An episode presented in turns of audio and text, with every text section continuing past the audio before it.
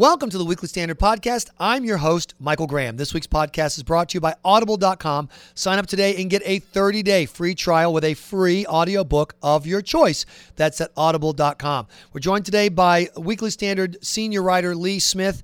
And Lee, we've got a lot of things going on in the Middle East, but I want to ask you about an area that I just don't get at all.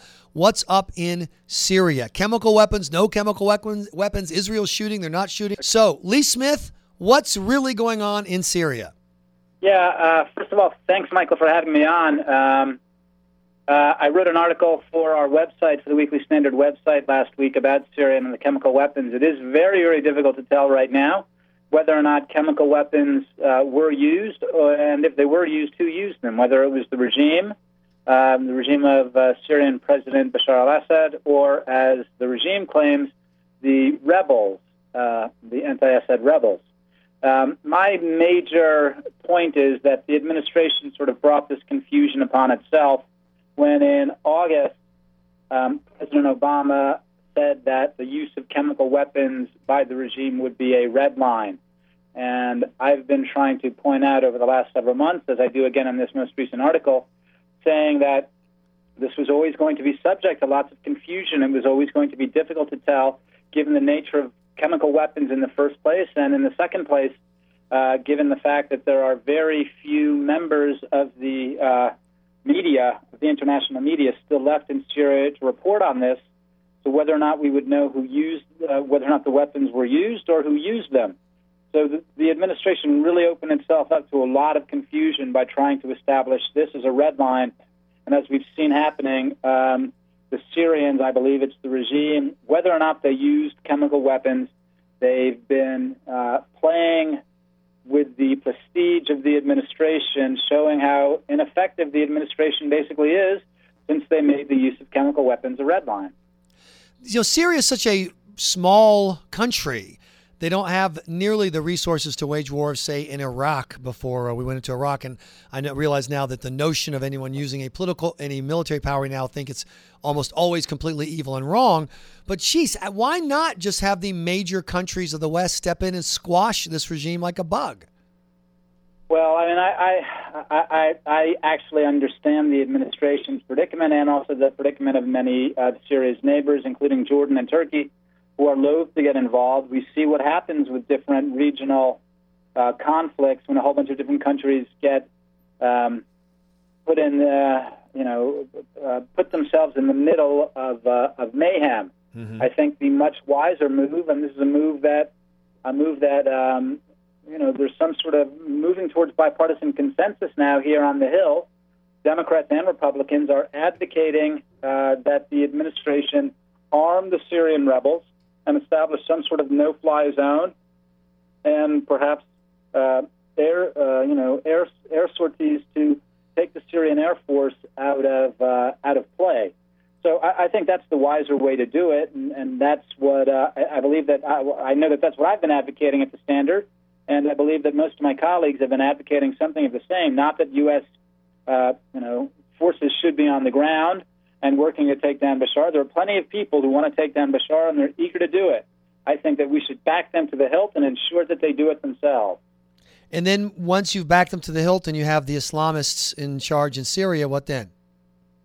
Yeah, I don't really see it like that. I know that this is an argument. I actually believe that this is an argument that a lot of people have made to avoid um, to avoid bringing down Assad. I mean, it's important to understand the history of U.S. policy towards the Assad regime. I mean, over the last 40 years, uh, the Bush administration, George W. Bush, was one of the few White Houses that actually um, that actually looked on uh, looked on the Assad regime as a problem. Most other White Houses have looked on the uh, regime run first by Hafez al-Assad and now Bashar, his son, as uh, as a helpful, if not necessarily an ally, but as a uh, as a helpful government in the Middle East. And I think that this is a catastrophic way to understand that regime. This regime has backed all uh, manner of terrorists, from Hezbollah and Hamas to the PKK, to uh, helping facilitate the transportation of Sunni fighters into Iraq to kill U.S. forces and American allies in Iraq. So this is a regime that is, uh, you know, has its hands bloodied Um, there's a lot of American blood on those hands as well.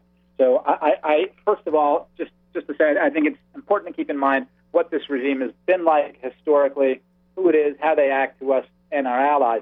The other fact is that, I mean, quite obviously, the Islamists, and there, there is an Islamist, uh, significant Islamist component right now on the ground in Syria fighting Assad.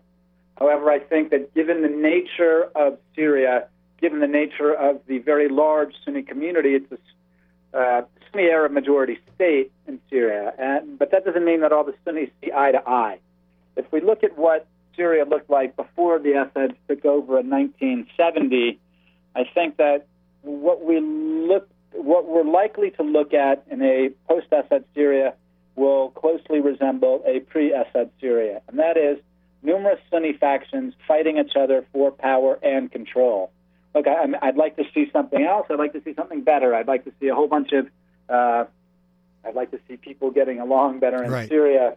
The Sunni community putting things together and putting together a liberal democratic state, uh, which can look to the United States as a friend and ally. I don't think that's going to happen anytime soon. What do these uh, developments uh, in Syria mean, Lee, for Israel and for their other neighbors, but in particular Israel?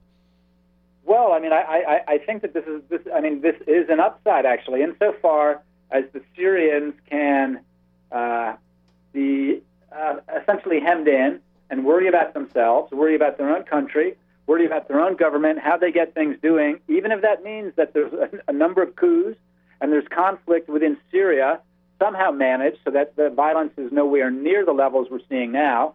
But insofar as the Syrians have to worry about their own stability, and they're not projecting instability outwards, which is what they've been doing for 40 years through terrorism against Israel, against Jordan, against Turkey, against Iraq, uh, against the Gulf Arab states. This is a good thing insofar as we can take this card out of their hands. If we can hem in Syria and make them deal with their own issues so that they're not destabilizing their neighbors, this is a this is a, uh, a, a, victory for U.S. policy. You mentioned Israel and Turkey on that long list, Lee Smith. Uh, what's going on between right. those two countries? Uh, well, we saw at the end of last week, at the end of the president's trip to um, to Israel, uh, which I believe generally was a fairly successful trip.